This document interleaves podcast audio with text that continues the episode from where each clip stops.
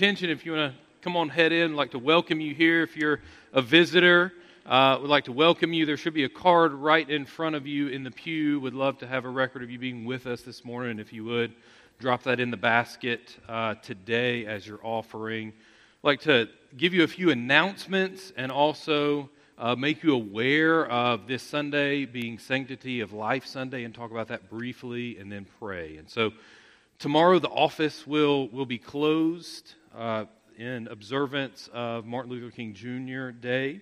Uh, there on the back table should be a list. Uh, this is January, so it's contribution statement time. And so if you would like a physical copy, They'll be sent out over email, but if you don't do email or would like a physical copy, there's a list back there. If you would go put your information so that we can send you a physical copy of your contribution statement for last year, uh, that would that would help and would greatly help. So I want to make you aware of that on the back table. Uh, also, Sunday the 22nd, so the 22nd of, De- of January, not December, we will be uh, having a quarterly business meeting after our morning worship. So just want to make you aware of that. Ask you to hang around uh, that Sunday. And so, as I said, it is sanctity of human life. And what that means is uh, it is our time together to be reminded of what God has done in that every person, no matter ability, no matter capability, no matter point in life, is valuable because God has made us valuable. Because God has infused his image into humanity such that if there is a lack of capability, they are still made in the image of God and valuable. Even at the end of life, there is still value because God has made humanity in his image. And so there is so much reason for us to be in prayer, for us to be in prayer for the unborn human, and also for uh, folks with special needs and also end of life care that, that these people in the image of God, that they are set aside, that they are valuable because of Him, that we would be in prayer and also be aware. Also be aware uh, in, in our own lives and our own minds to recognize and to extend the grace of God uh, to those and to anyone, uh, no matter place in life and no matter uh, preconceived notion because of God's goodness and God's grace. And so, if you would, pray with me, ask the Lord's blessing on this time and also uh, on, on His church in this world and in the powers that be, that we would represent God and His principles and represent well in this world against, against darkness of the value of human life. Father God, I thank you. God, I thank you for your goodness and your grace. God, I thank you that you have made humanity in your image, and that, Lord, our value doesn't come from our ability, doesn't come from our economy, it doesn't come from what we look like, what we act like. Our value comes from you and you alone. And so, Father, would you help us, God? Help us in our mindset. Help us in the way we view people and what we do, Lord, that we, Father, would, would see and uphold the sanctity and value of all human life, no matter where the stage of life is. No matter the capability, that, Lord, we would. Uh, we would uphold because, Lord, of your word, because of what you have done, what you have said, and because of the love that you have extended and showered upon all of us, God. So, Father, would you help us, Lord? May we not see the removal, the repeal of Roe v. Wade as it. May we not see that as, well, we can now find something else to deal with. But God, may we look at the darkness in this world the hiddenness of so many peoples. And God, may we walk into those areas with the light of Christ. To seek to love people that the world does not love. The world would rather forget. the world would look at and say they're too costly. And Father, would you help us to recognize the cost that each of us had upon us and have upon us in our sin that would send the Savior to the cross on our behalf? Lord God, would you help us to, to go into those areas and into those communities, into those places, to love the unlovable, to love the people that the world would get rid of, Lord. To show you that others would know who you are and know of the gospel of grace in Christ. So, Father, would you meet with us this morning? May we hear from you in your word, God. That, God, you would convict us of thoughts and convict us of beliefs and mindsets that are inconsistent with your word and who you are and that God, you would bring us to a place of repentance and restoration this morning. We thank you and ask these things in the name of your Son, Jesus. Amen. Amen. Church family, let's stand as we open with worship.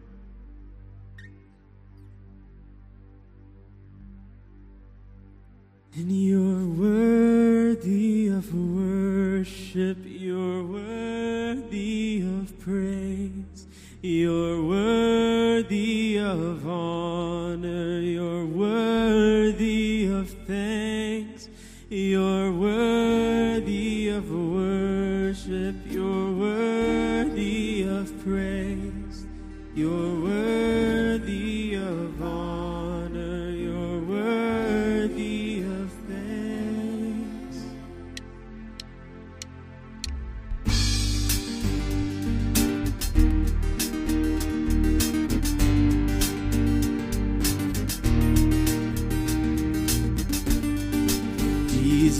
Jesus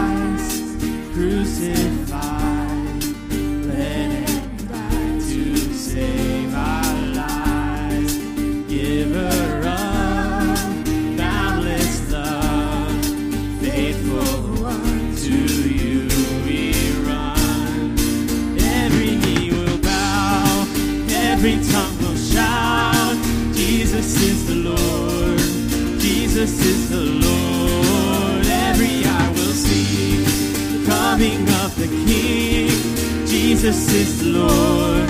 Jesus is the Lord.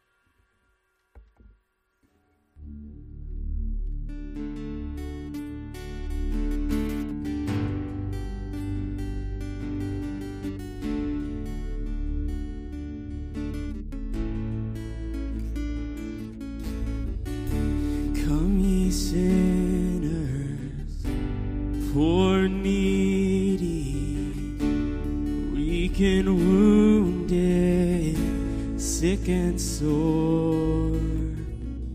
Jesus ready stands to save.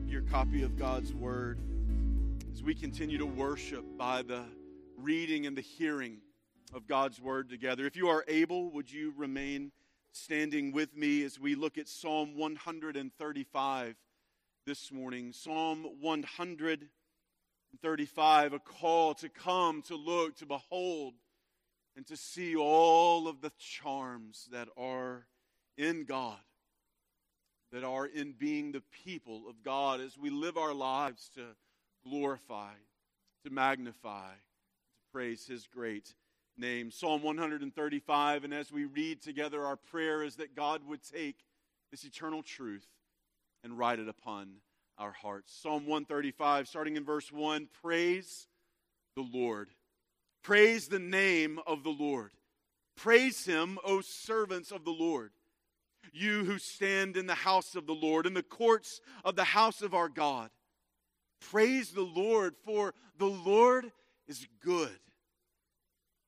Sing praises to his name, for it is lovely. For the Lord has chosen Jacob for himself, Israel for his own possession. For I know that the Lord is great, and that our Lord is above all gods. Whatever the Lord pleases, he does in heaven and in earth, in the seas and in all deeps. He causes the vapors to ascend from the ends of the earth. who makes lightnings for the rain, who brings forth the wind from his treasuries. He smote the firstborn of Egypt, both of man and beast. He sent signs and wonders into your midst, O Egypt, upon Pharaoh and all his servants. He smote many nations and slew mighty kings Sihon, king of the Amorites, and Og, king of Bashan, and all the kingdoms of Canaan. And he gave their land as a heritage, a heritage to Israel, his people. Your name, O Lord, is everlasting. Your remembrance, O Lord, throughout all generations. For the Lord will judge his people and will have compassion on his servants. The idols of the nations are but silver and gold, the work of man's hands. They have mouths, they do not speak. They have eyes, but they do not see. They have ears, but they do not hear, nor is there any breath at all in their mouths. Those who make them will be like them. Yes, everyone who trusts in them. O house of Israel, bless the Lord. O house of Aaron, bless the Lord. O house of Levi, bless the Lord. You who revere the Lord, bless the Lord. Blessed be the Lord from Zion, who dwells in Jerusalem. Praise the Lord. Church family, would you be seated? And as you do so, let's go to the Lord in prayer together this morning. Father, the call has gone out to your people. You have called us to praise your name. Father, we see in Psalm 135 a recounting of just some of the mighty acts from your hand among your people Israel. Father, we recall of your deliverance from Egypt. Father, we see in that text you bringing about the promise that they would inherit the land. God, all of those things culminate in the one unified voice of the congregation of your people coming together to praise the Lord. Father, there is much that would seek our attention. There is much that would seek our praise. God, there is much that would say to us, this is of value. Give your, give your energy and your heart here. So, God, it is good then that we have a day like this, Sunday, the Lord's Day. Oh God, where we come together and where we are reminded from your word you, who alone is worthy, who alone is full of honor and glory. Father, we are reminded of your great salvation that you have granted to your people through your Son, Jesus Christ. Father, we are reminded the heinousness of sin that led Christ to the cross. And Father, we are called once again to turn, to be ever turning from that sin toward Christ. So, God, as we so often ask, would you help us to fix our eyes on Jesus this day. God, there is much that would distract us. There are many cares, many anxieties, many problems, many distractions, many things that don't matter. Oh God, would you move in our hearts in this moment? God, to give us the ability to, to, to, to close those things out silence what needs to be silenced. God, to direct our gaze where it needs to be directed, to put aside all worldly things,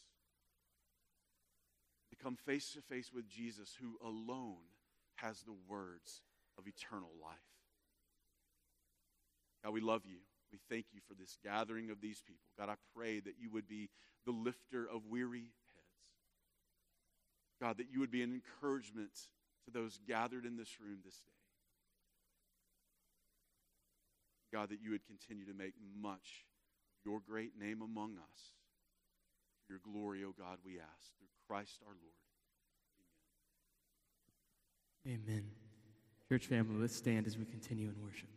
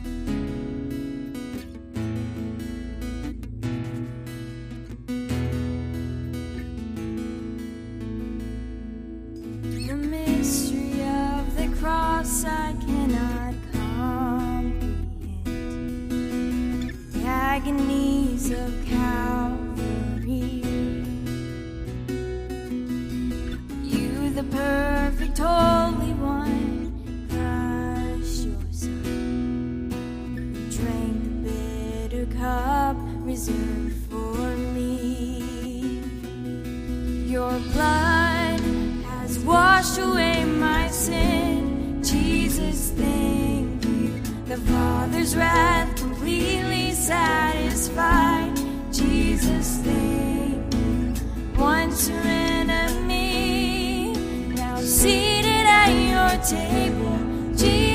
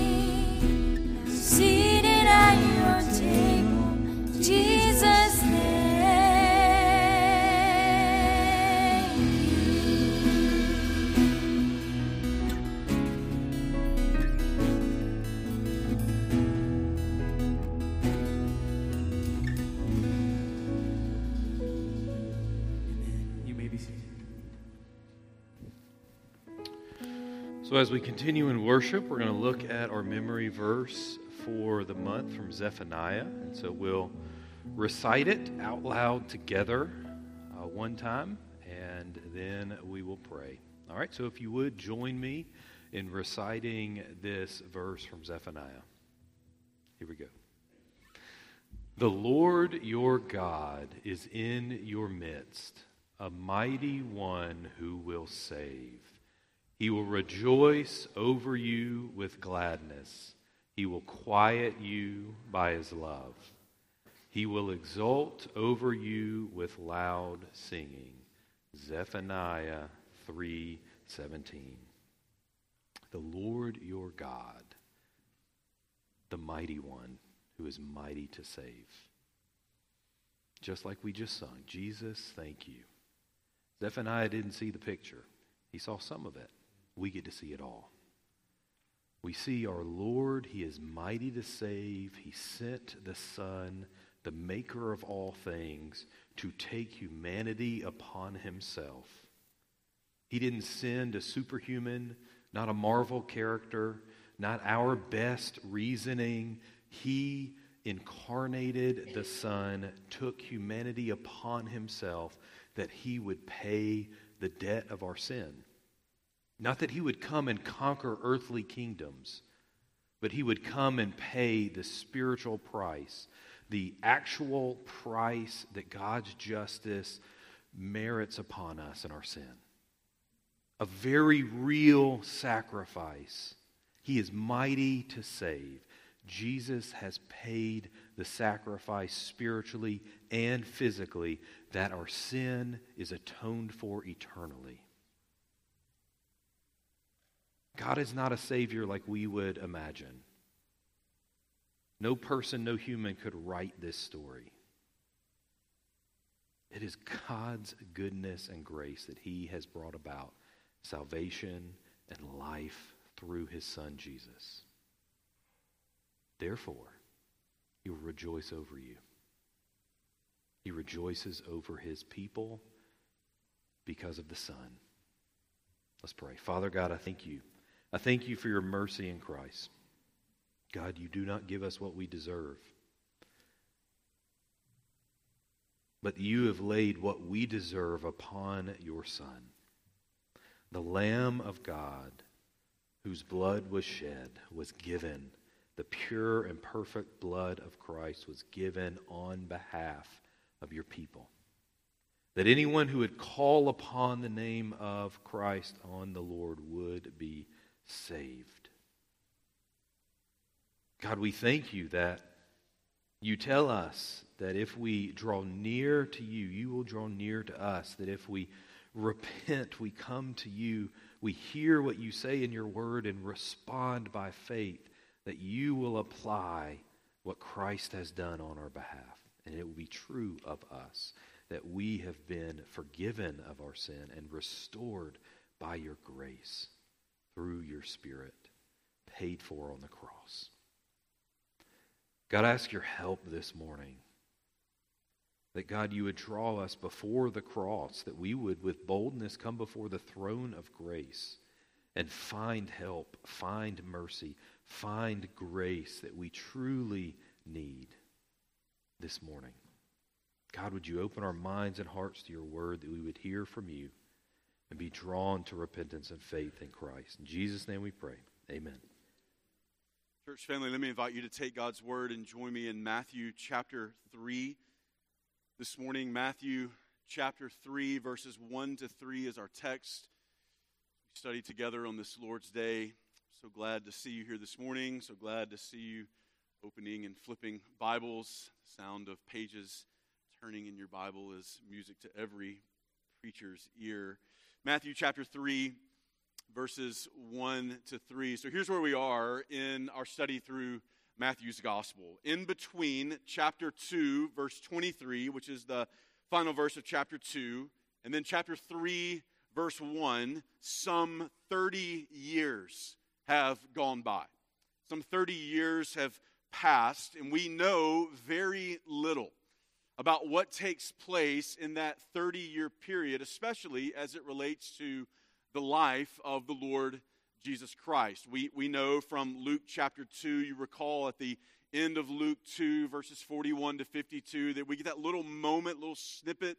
Jesus is 12 years old, and they go back to Jerusalem. His parents kind of lose sight of where he is, but when they find him, he is there about his father's business in the temple. But outside of that, we get very little about this 30 year period in between the end of chapter 2 and the beginning of chapter 3. Furthermore, when you get to the beginning of chapter 3, we need to remember that there's also been no prophetic word from God through the mouth of the prophets for some 400 years. In, in your Bibles, as you look at the very end of the last book of the Old Testament, the book of Malachi, it closes the Old Testament canon of Scripture.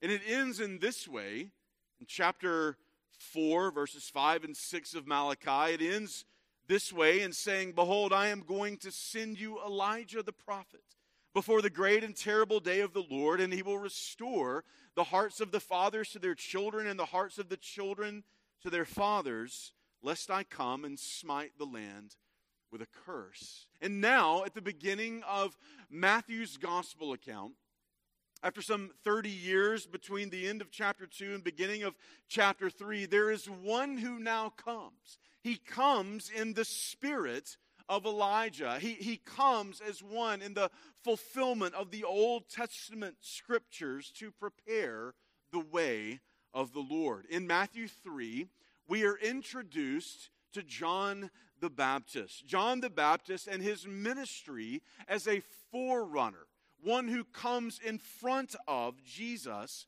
the Messiah.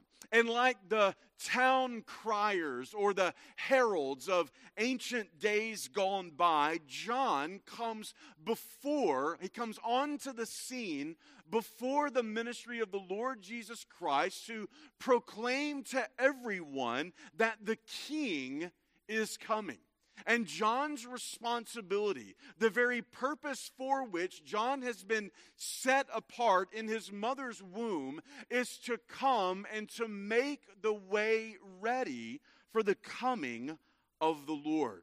Uh, Charles Spurgeon says this about this moment in Scripture The king has been in concealment long enough, and it is time for his herald to appear and proclaim his coming. And so, with John the Baptist, this is what we see before us. Matthew chapter 3 is a bit of a transitional passage in Matthew's gospel. We have worked through the events surrounding the birth of the Lord Jesus Christ, the months after he was born. Now 30 years have passed, and in Matthew chapter 3, we are coming to an understanding of the life and the ministry of the Lord Jesus Christ. We will understand his birth, uh, not only his birth, but his life, death, burial, and resurrection. But first, for us, in Matthew 3, the ministry of John the Baptist. And as we study in these first three verses of the ministry of John the Baptist here this morning, I, I want us to understand him. I want us to understand what he was like and the very essence of his ministry. But, church family, I also want us to understand this that thousands of years later, in our current moment, for you, the people of God gathered in this place together, that if you are in Christ this morning, like John the Baptist, you have a ministry that has been entrusted to you to go out into a spiritual wilderness of this world and to prepare people for the coming of the Lord Jesus Christ. And here's my prayer for us this morning that God would raise up a congregation full of John the Baptists who would go out into the lands, to go out into the hard places and call people to a repentance of sin and a faith in the Lord Jesus Christ because the Lord is coming.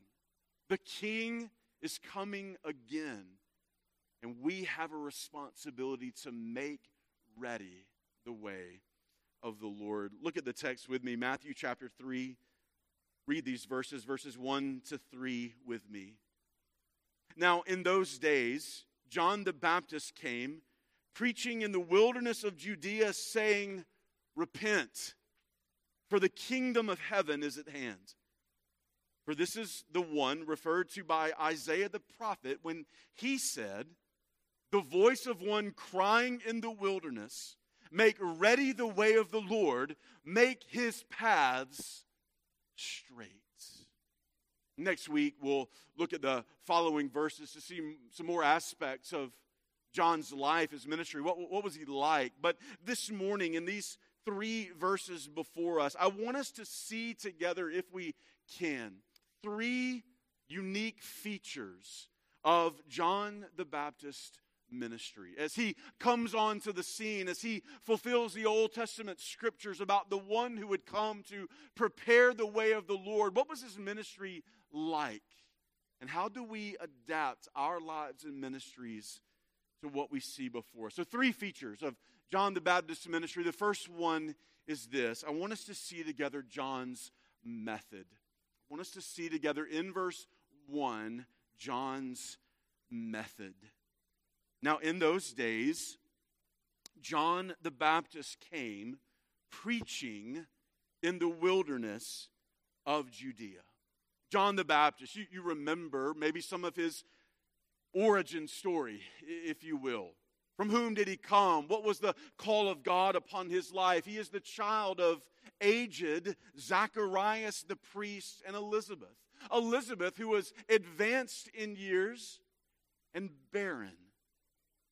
John is given to them with the promise upon him from God that he would be mighty in the hands of God, that he would be used mightily by God to go, to proclaim the kingdom of heaven, to draw people, to draw Israel back to God and prepare those people for the coming of the Messiah.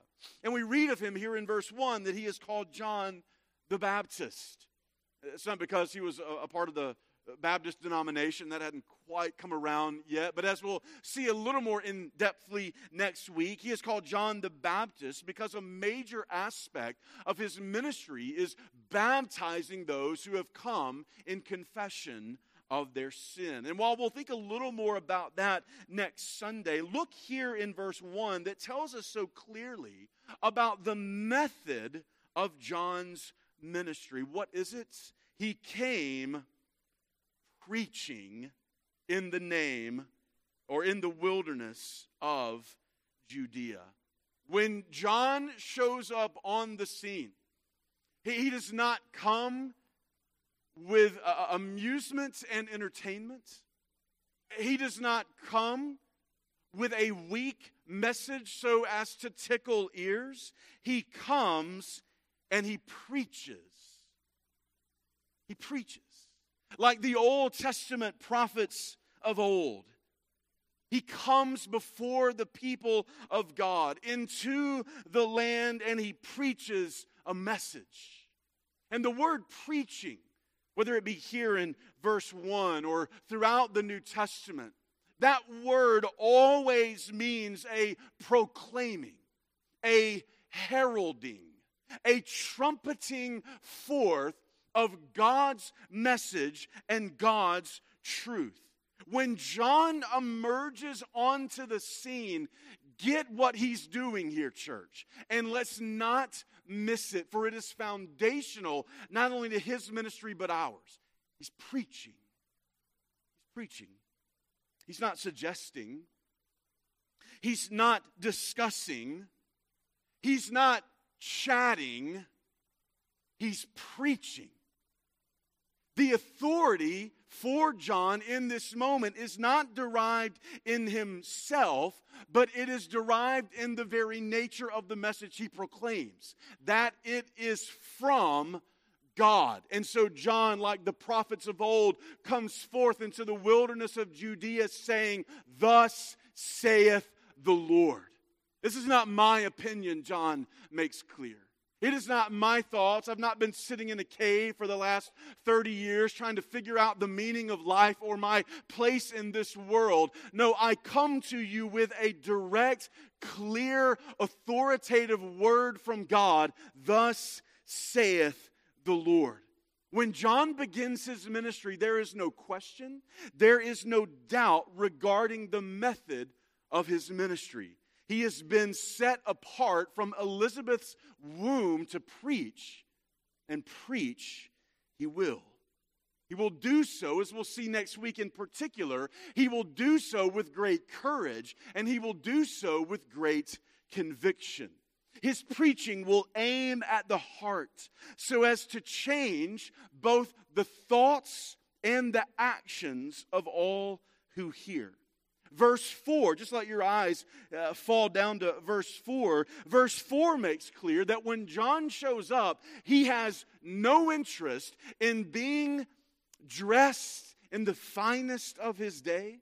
He has no interest in eating from large banquet halls and enjoying all the niceties that life has to give. When John shows up, he does not come in the ultra cool garb of his day. He is not garbed in the cool skinny jeans. He would not have made the, the, the preachers and sneakers Instagram account that's a real thing, by the way. John is not up on stage in the, Cooper, in the super cool setting, sitting at the sort of high and lofty coffee table having a family talk. No, this man, called of God, is preaching the word of God. For that is what God's people need. That is what a lost and dying world needs. The faithful biblical preaching of God's word. John walks out into the wilderness. Symbolic, by the way, of the spiritual wilderness that God's people find themselves in in that day. He walks out into that dusty, dirty, barren wilderness and spoke in absolute truths. He's not out there being wishy washy, mealy mouth. He's not out there hedging his words. He's making assertions as from God, assertions from God. He preaches in propositional truth so as to engage his hearers and persuade the hearts of men. Church, what do we need in our land today? What do we need in our buildings such as this today? It's the same thing we've always needed, and it's the same thing that God has always provided preaching. Preaching of His word. Not to make much of the preacher, but to make much of God's great name and His glorious saving gospel. Church, what is needed today is not a program or a slick package on Sunday mornings. What is needed today is not a more relevant message in a more palatable, easier to swallow kind of tone. What is needed today is not uncourageous hucksters who are good at drawing a crowd. What is needed today is preaching is proclamation, is truth, faithful, biblical, text driven, Christ centered, God honoring, spirit empowered proclamation of God's word, which, by the way, is the only source for salvation and sanctification. That, beloved, is the method of ministry. Preaching the word of God. What is needed is courage courageous, convictional preaching that stands against the current of culture, that stands upon the authority of God's holy, inerrant, infallible, inspired, eternal word. What is needed is not a talk that tickles the ears, but sermons that smite the heart and call for a response to everyone who hears. If the power is in the word, then preach the word. If the power to save the lost, to sanctify and encourage and edify the saints, if it's in the word, then preach the word. as Paul would exhort Timothy in 2 Timothy 4 2. What does John do when he shows up? He preaches. That's the method of John's ministry. It's the method of the church.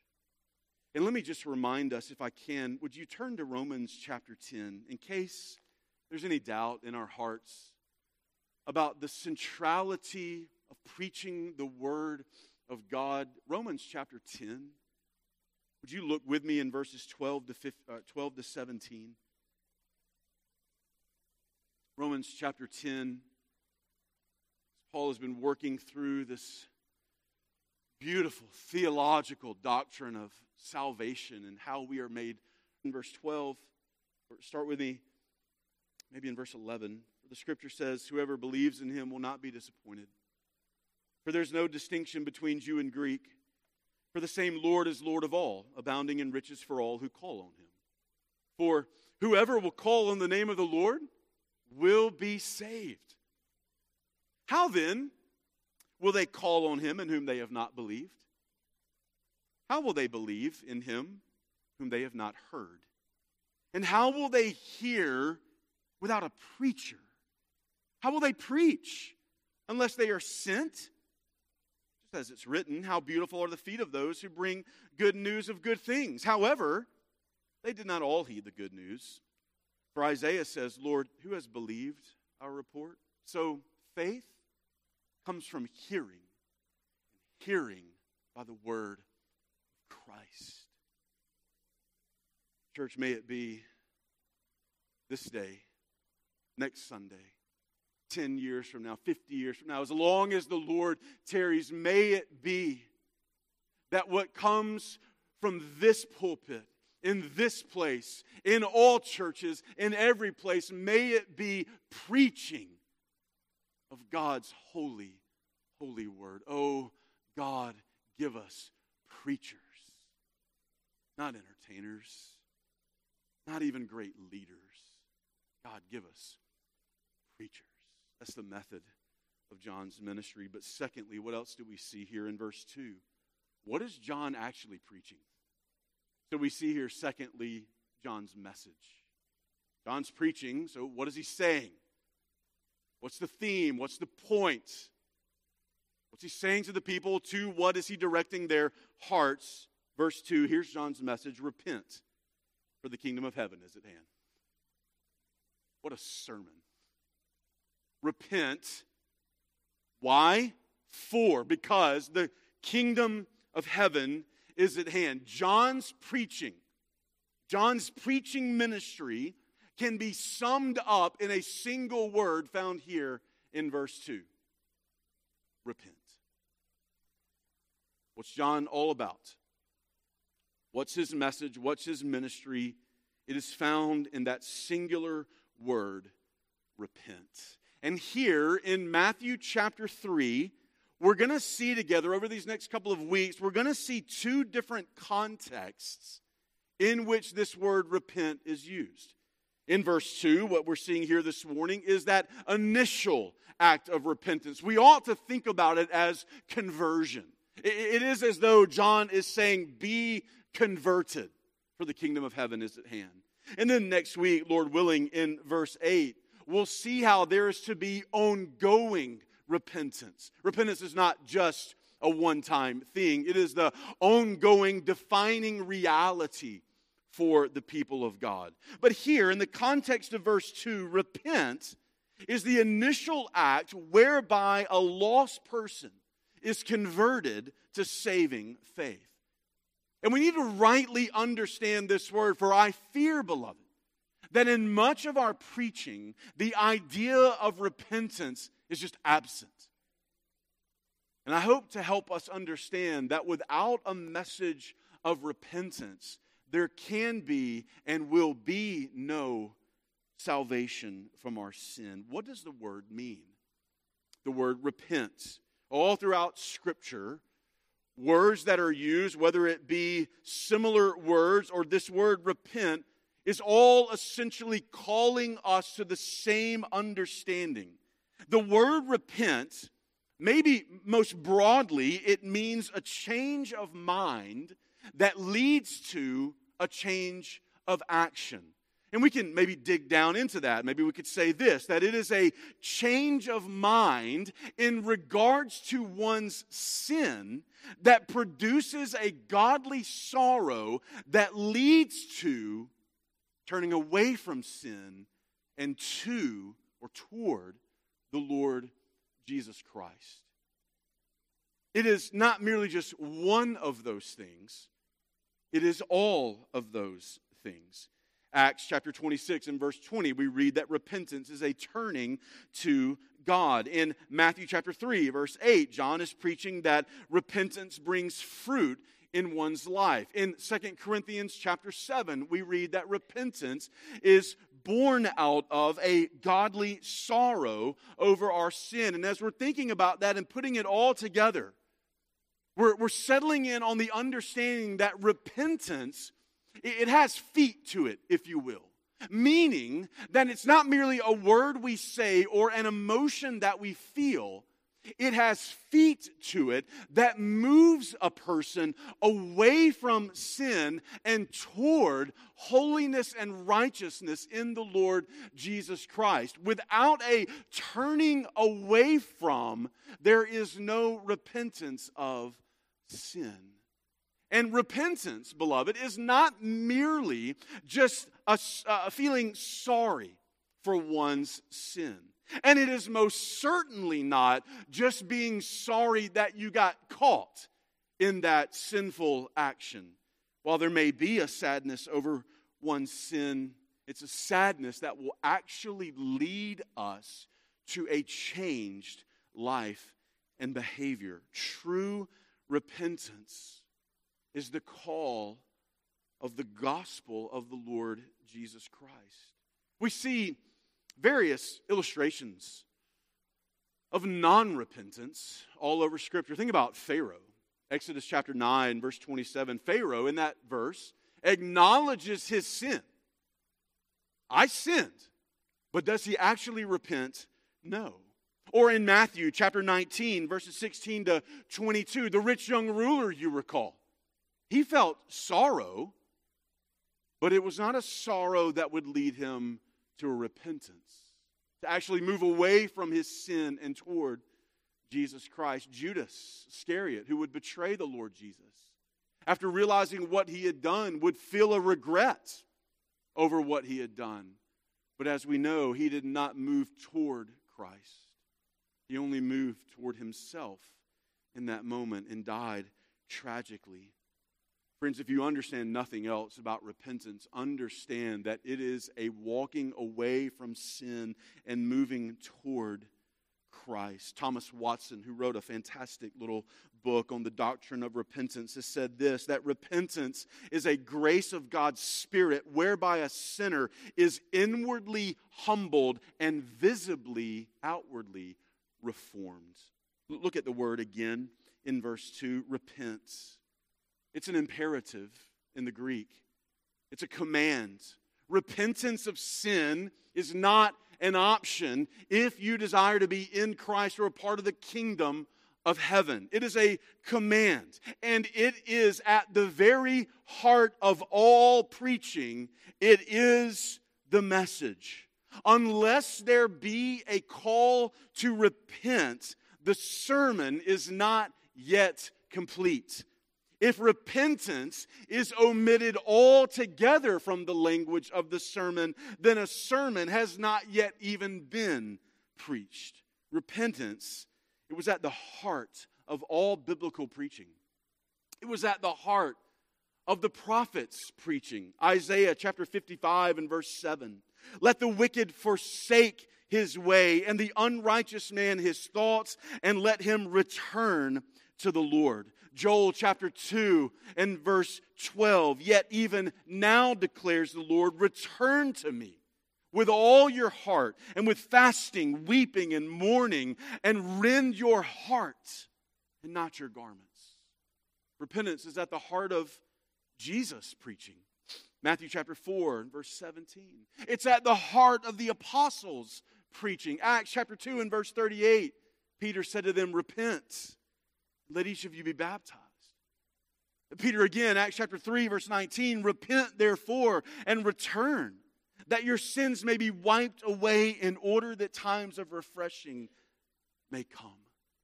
So, friend, hear me on this. That without repentance of sin, there can be no salvation. There can be no salvation. If a person is not being called to repentance of their sin, then they have not yet been called to Christ. Jesus did not come to be an add on to your old life, He came to free you from your old life.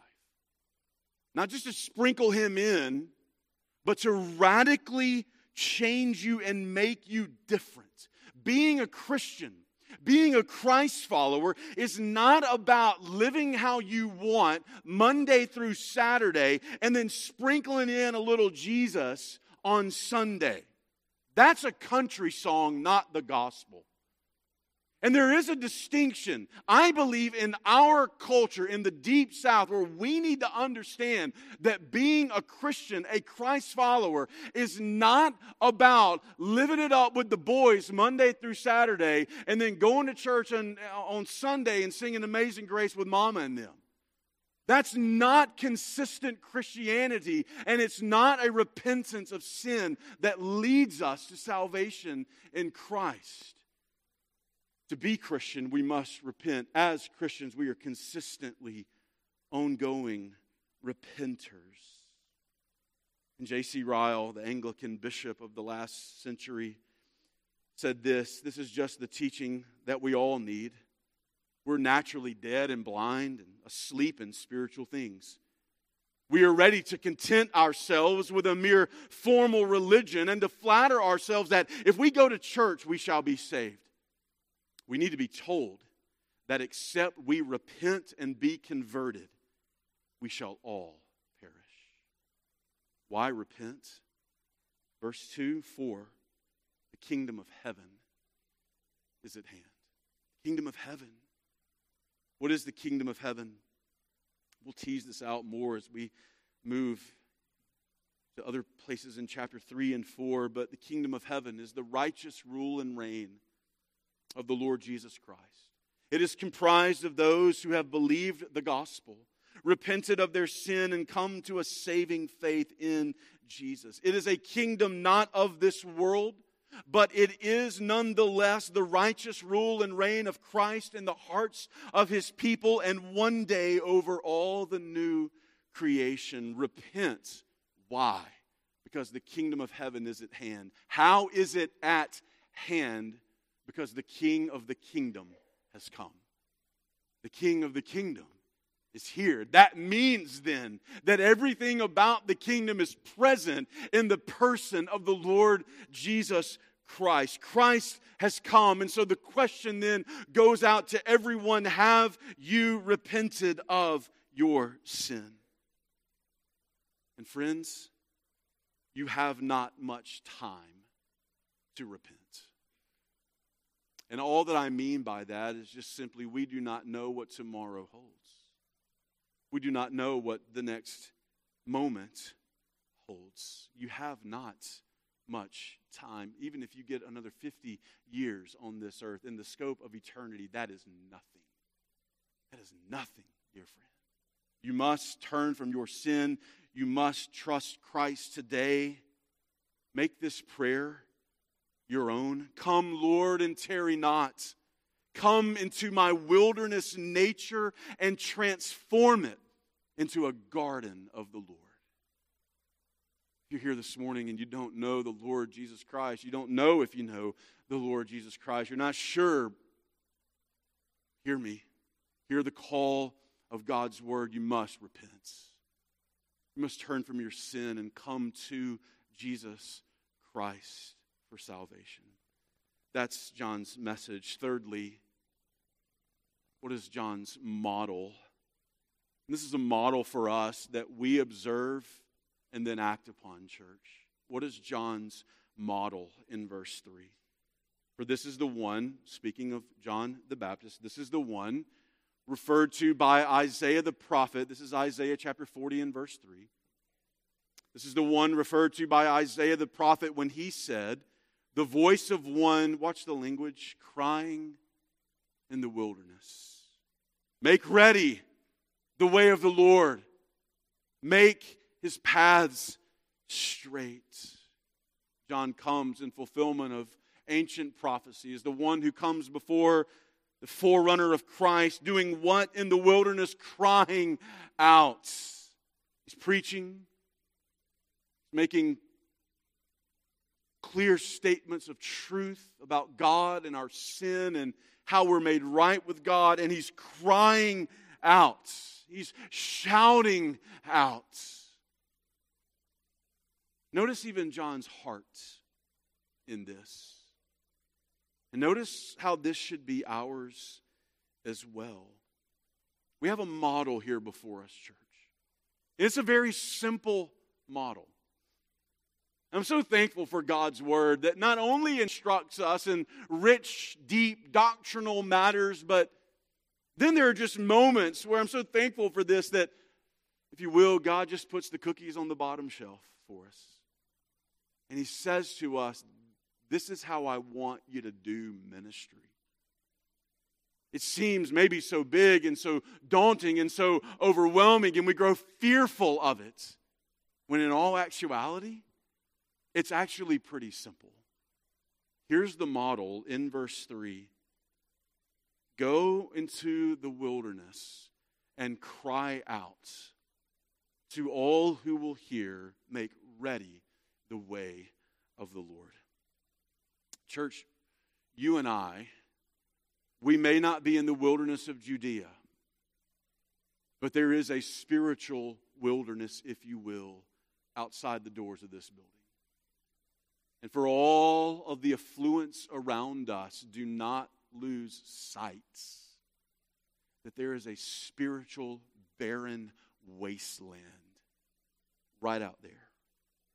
And the call on our lives, dear church, is to be John the Baptist. And look, don't, don't go home and sell your clothes and wear camel's hair. That, that's not the point. But the call is what? I've got a method that the Lord has given to me. I've got the message. And the model is now I'm going to I'm going to go out and I'm going to make people ready for the coming of King Jesus. He is most certainly coming again. And this model is to be duplicated, it is to be replicated in every church and in everything that calls itself Christian ministry. Christian, in the room this morning, you are God's chosen instrument, called to go out into the spiritual wilderness and get people ready for the coming of the Lord Jesus Christ. And, church, if we don't do it, who's going to do it? If we don't do this, who is going to tell them? How are they going to hear? How are they going to believe if we do not go and make him known. We have a sacred charge to beckon people, to plead with people, to leave the broad road of destruction and to enter through the narrow gate onto the narrow way that leads to life. And so we, did, we, we do not then water down the message just because it's tasteless to our culture. We do not omit the call to repentance of sin. I know, by the way, I know what they're saying out there. They're saying there's no such thing as sin. There's no such thing as consequences to sin. I know what they're saying in that if you proclaim sin and, and salvation only through Jesus Christ, at best you are a narrow minded bigot. At worst, you are hateful. I know they're saying that. I know that there is a real fear that exists in hearts.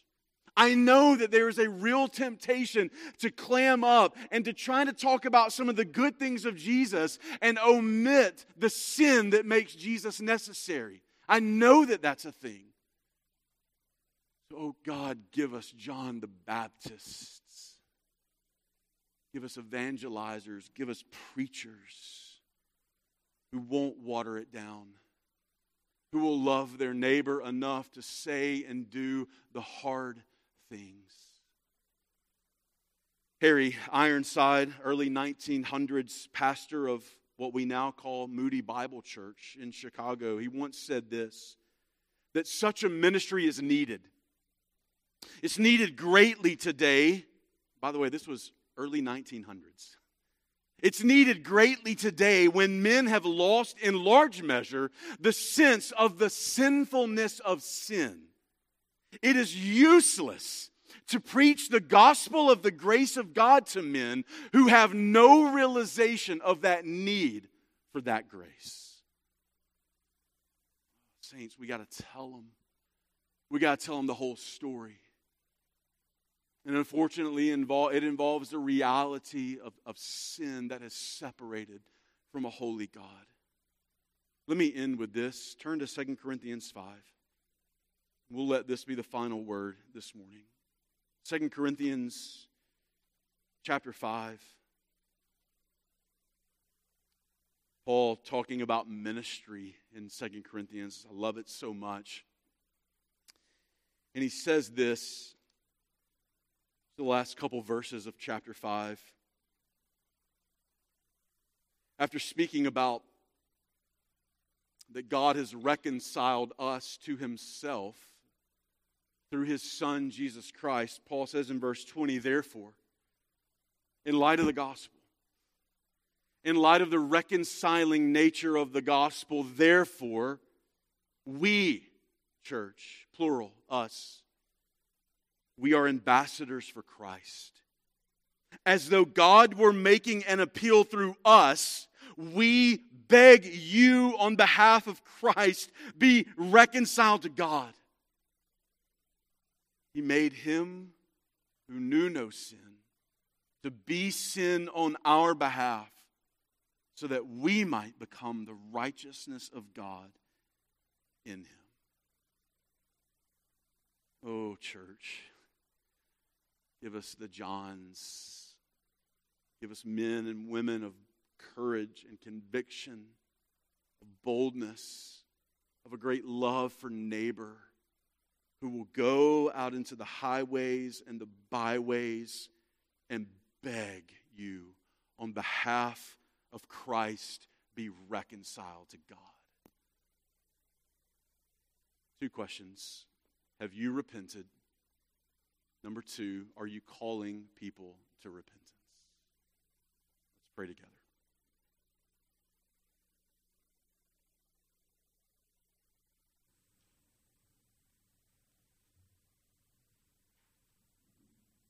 Father, your word is so relevant.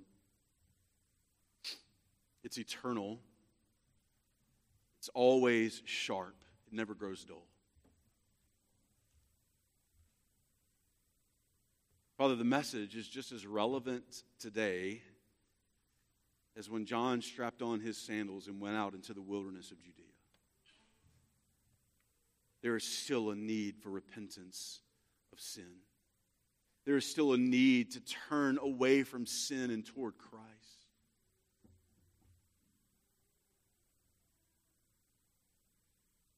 Father, the, the reality in this moment, right here, is that I cannot work repentance into people's hearts. Can't make them do that. God, that is a work that you and you alone can do. God, your word tells us that it is your kindness that leads people to repentance. So, God, here, here's our request is that in this moment, for the one who does not know Christ, O oh God, would you lavish your kindness on them that they might repent of their sin? Father, while, while we've not discussed this explicitly this morning, your text reveals it next Sunday, but God, to all, all people in the room, there's an ongoing need of repentance. So, Father, in the ways that we have not repented, Maybe we have felt bad, but we've not turned away. Maybe we've confessed, but we've not turned away. Oh God, I pray that you would work the kind gift of repentance into our hearts. God, settle upon us as the church the reality that we have a sacred task before us. The King is coming. We are his heralds. We go before the second coming of the Lord to make him known so that men and women and boys and girls do not die in their sin and pay for it in an eternal hell. Oh God, make us serious about these things. Bind our hearts to this task, we pray. So, God, by the work of your Spirit and your Spirit alone, help us to respond faithfully to the preaching of your word. And we ask it in Christ's great name. Amen. Amen.